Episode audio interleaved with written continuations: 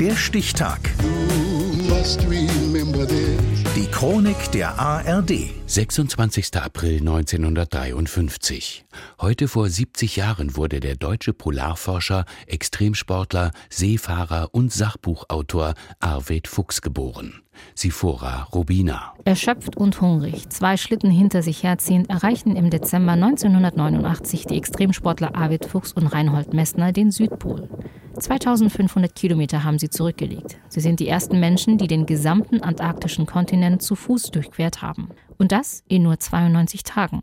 Am Ende ihrer Reise erreichen die Abenteurer die neuseeländische Antarktisstation Scott Base. Die Leute waren überaus freundlich, haben uns äh, zunächst einmal eine heiße Dusche äh, vermittelt, was wohl äh, verständlich war, denn während dieser ganzen Zeit konnten wir uns ja auch nicht äh, waschen. Wir sind mit gutem Essen eingedeckt worden, mit äh, einem richtig schönen Bier, was wir auch alles vermisst haben. Zurzeit sind wir auf einem italienischen Forschungsschiff und äh, ruhen uns jetzt wirklich aus von den Strapazen. Berichtet Arvid Fuchs wenige Tage später am Telefon. Es ist nicht sein erstes Abenteuer in der Kälte. Wenige Monate zuvor war Fuchs am Nordpol. Damit ist er auch der erste Mensch, der innerhalb eines Jahres auf Skiern sowohl den Nordpol als auch den Südpol erreicht hat. Es gibt keine schlüssige Berufsbezeichnung, also Abenteurer, Publizist, Schriftsteller, alles Mögliche. Insofern ist das eigentlich eine Bezeichnung, die nicht in sich schlüssig ist. Expeditionsleiter wäre als Bezeichnung auch möglich, sagt Fuchs in einem Interview. Seine Reisen führen den gebürtigen Bad Bramstädter um die ganze Welt. Fuchs fährt mit traditionellen Kanus durch Kanada, mit Longboats und zu Fuß durchquert er die indonesische Insel Borneo. Mit dem Hundeschlitten begibt er sich auf die Spuren der Alfred Wegener Expedition von 1931, die ihn von West nach Ost über das grönländische Inlandeis führt.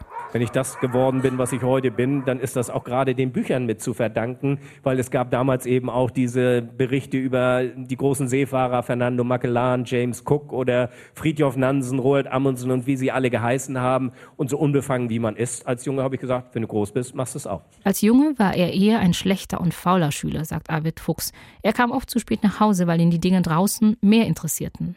Nach der Schule absolviert er eine Ausbildung bei der Handelsmarine und ein Studium der Schiffsbetriebstechnik in Flensburg. Doch Fuchs stellt schnell fest, dass er nicht ein Lebenslang auf einem Dampfer verbringen will. Er macht sich selbstständig und macht sein Hobby, das Reisen, zum Beruf. Seine bisher längste Expedition erfolgte mit dem umgebauten Haikutter Dagmar Orn. Zwischen 1991 bis 1994 versucht Fuchs den Nordpol auf dem Seeweg zu umrunden und scheitert. Erst 2002 gelingt ihm die Durchquerung der Nordostpassage entlang der sibirischen Küste. Expedition Ocean Change mit Arvid Fuchs. Mit der Dagmar Orn ist Fuchs noch regelmäßig unterwegs. Mit seiner Expedition Ocean Change will er auf die Veränderungen der Ozeane aufmerksam machen. Aber das alles bestimmte Thema ist natürlich der Klimawandel. Und äh, der arktische Raum erwärmt sich doppelt so schnell wie der Rest der Welt.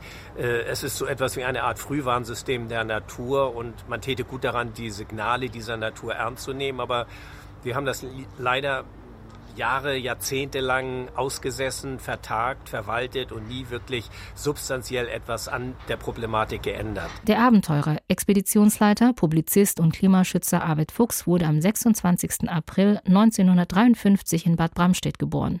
Heute vor 70 Jahren. Der Stichtag. Die Chronik von ARD und Deutschlandfunk Kultur. Produziert von Radio Bremen.